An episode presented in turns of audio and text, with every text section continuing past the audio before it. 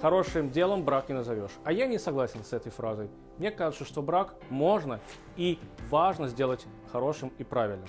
Давайте разбираться, каким образом. Оставляет человек отца своего и мать свою и прилепляется к жене своей. И они становятся одной плотью. Так написано в Писании. Счастье брака зависит от приглашения Бога в него, то есть в брак. Рэбе. Здравствуйте, дорогие друзья. Сегодня поговорим, наверное, об очень-очень интересной теме для всех. Это брак. Зачем люди женятся? Для чего они женятся?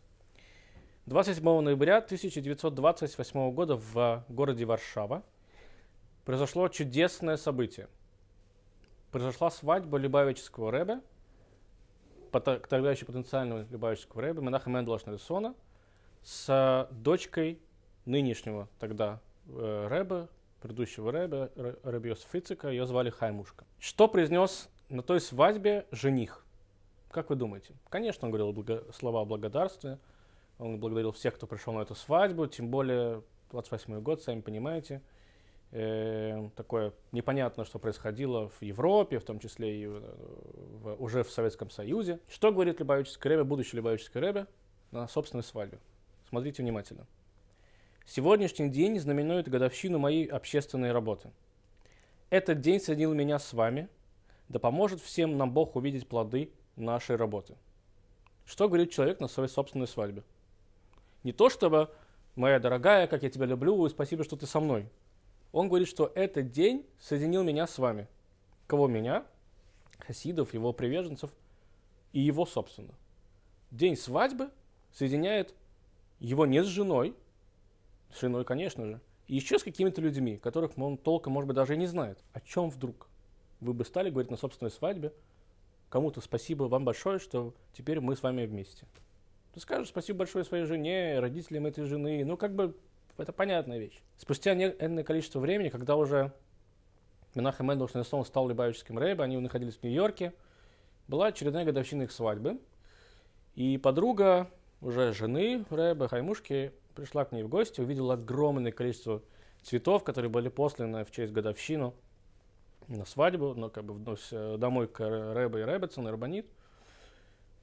Она удивилась, чего там только не было, со всех концов земли посылали, и, там, понятно, с Америки, потому что в тот момент они находились в Соединенных Штатах уже.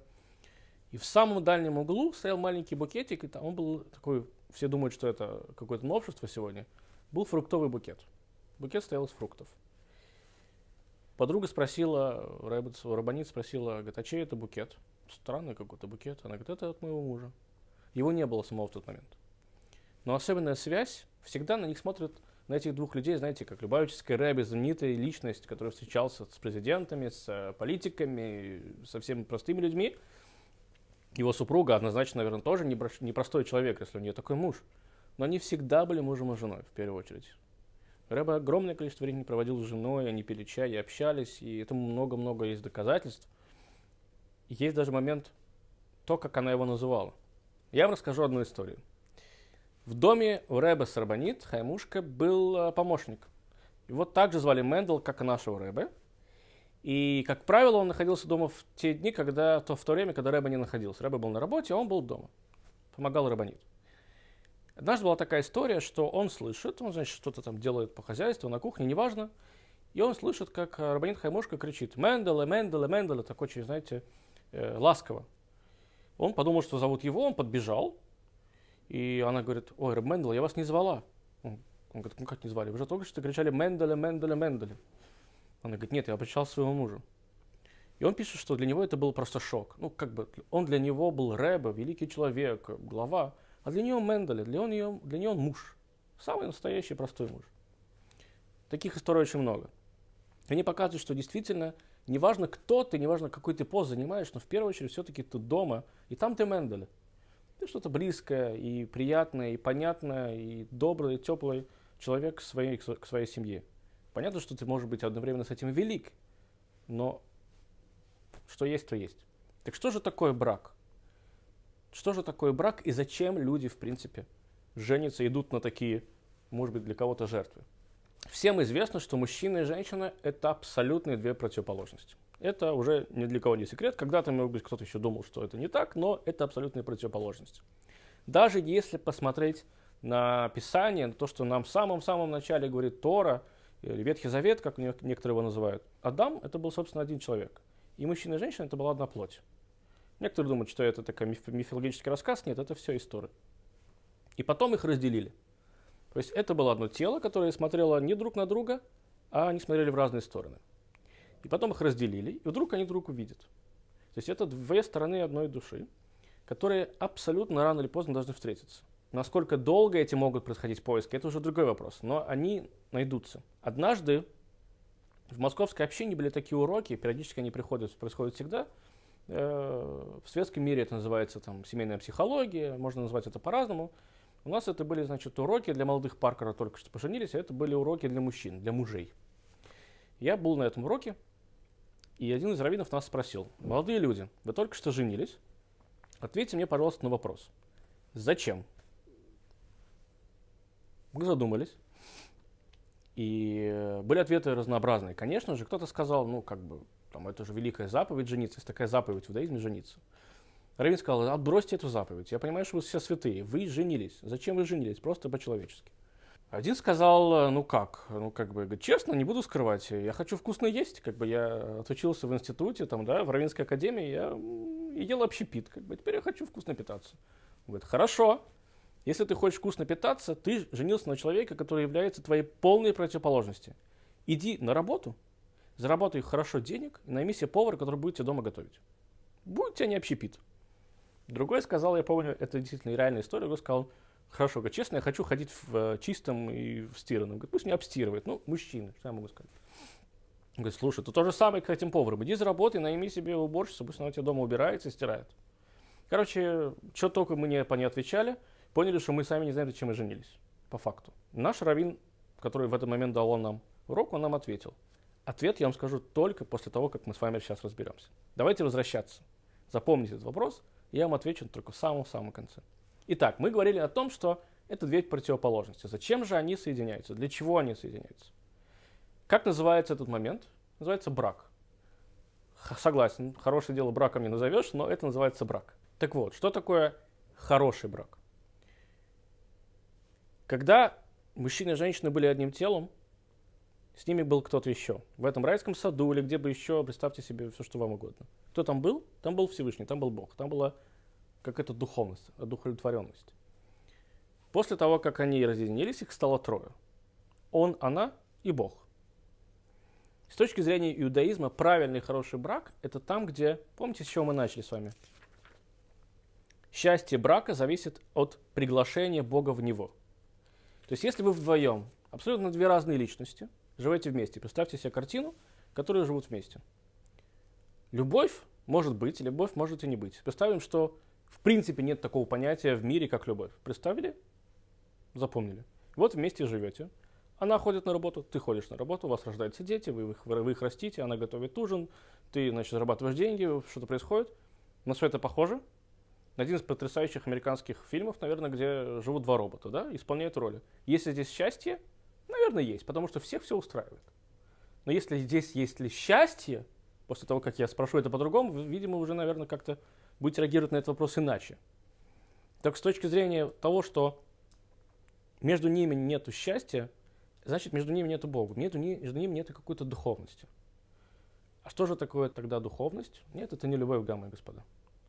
Любовь это... Сейчас мы разберемся, что с этим. Но Бог между мужчиной и женщиной – это и есть с точки зрения иудаизма как минимум правильный хороший брак. Почему он должен быть хорошим? Почему это есть хороший правильный брак? Потому что Бог – это тот, кто вас тогда-то разъединил, и это Он может вас сейчас соединить.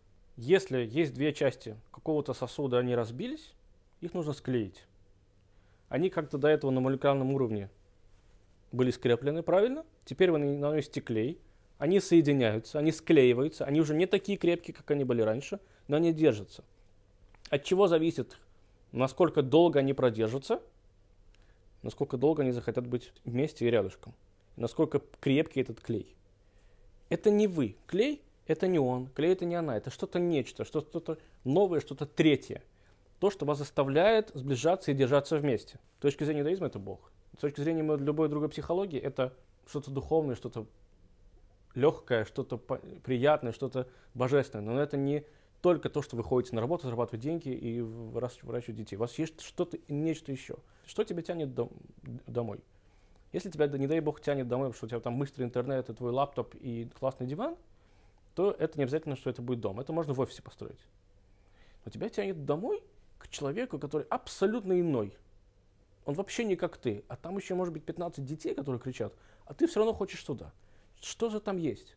Можно это назвать Богом, но там, видимо, что же, что-таки, все-таки что-то там есть. Что-то непонятное и, может быть, для кого-то неописуемое, но существует.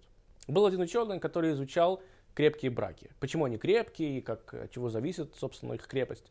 И он пришел к просто потрясающему выводу. Он понял, что крепкие браки – это браки, которые постоянно обновляют свои отношения. Вот как будто бы они их стирают, и потом они строят их заново. И он поделился этой э, теорией своим другим товарищем, другим ученым – и тот второй ученый говорит, я хочу тебе сказать Мазальтов. Видимо, тот был еврей, поздравляю тебя. Он говорит, чем ты меня поздравляешь? Он говорит, если ты дошел до этой мысли, значит твой брак действительно обновляется каждую минуту и каждую секунду. Потому что если ты начал хотя бы об этом думать, значит тебя что-то не устраивает, значит что ты хочешь поменять, обновить, изменить. Он говорит, если бы ты об этом даже не думал, значит все, как бы у тебя все статично, тебе не нужно никаких обновлений. Он говорит, поэтому, видимо, твой брак действительно удачный, и все у тебя хорошо. На что тот ответил ему, говорит, ну, знаешь, кстати, между прочим, да, мы с женой э, очень даже неплохо живем. Ругаемся, все ругаются, но живем, обновляется. Даже обновление после того, как вы поругались, все знают, что когда человек, муж с женой поругались, так, причем крепко, хорошо поругались, потом поговорили, все решили, так, ощущение, как будто бы так, ух ты, а что-то новое произошло. Но с другой стороны, когда чаще всего говорят, давай начнем все сначала, статистика показывает, что сначала не получается ничего начать, потому что нельзя начать сначала абсолютно. Уже есть experience того, что было. А вот в отношениях, в момент, когда они еще строятся и продолжают строиться, вот там можно как-то обнулиться. Дальше развиваться, дальше, дальше. Но совсем сначала ничего не выйдет. Чаще всего ничего не выйдет. Что же самое главное, чтобы брак состоялся как брак? Хорошем смысле этого слова. Есть много ответов на этот вопрос, и я думаю, что у каждого есть свои рецепты. Иудаизм выделяет самое главное – это уважение, уважение партнера. Уважение партнера – это и осознание того, что вы другой человек, и осознание того, что у него есть свои интересы, и у вас есть свои интересы, и иногда они могут не совпадать. И это внимание. Когда, я не хочу сказать внимание просто, знаете, когда девушка говорит, мне нужно внимание – это значит, что нужно сесть и послушать, что она говорит. Иногда даже не надо никаких советов давать. Чаще всего вообще не надо никаких советов давать. Нужно просто выслушать ее по-человечески. И она сама решит, что ей делать. Мужчина как раз таки иногда наоборот. Он должен прийти, посидеть и побыть один. Женщине кажется, что он должен сейчас все выложить. Ему не хочется ничего выкладывать. Когда он захочет выложить, он сам все выложит. Но в этот момент внимание у него будет на самого себя.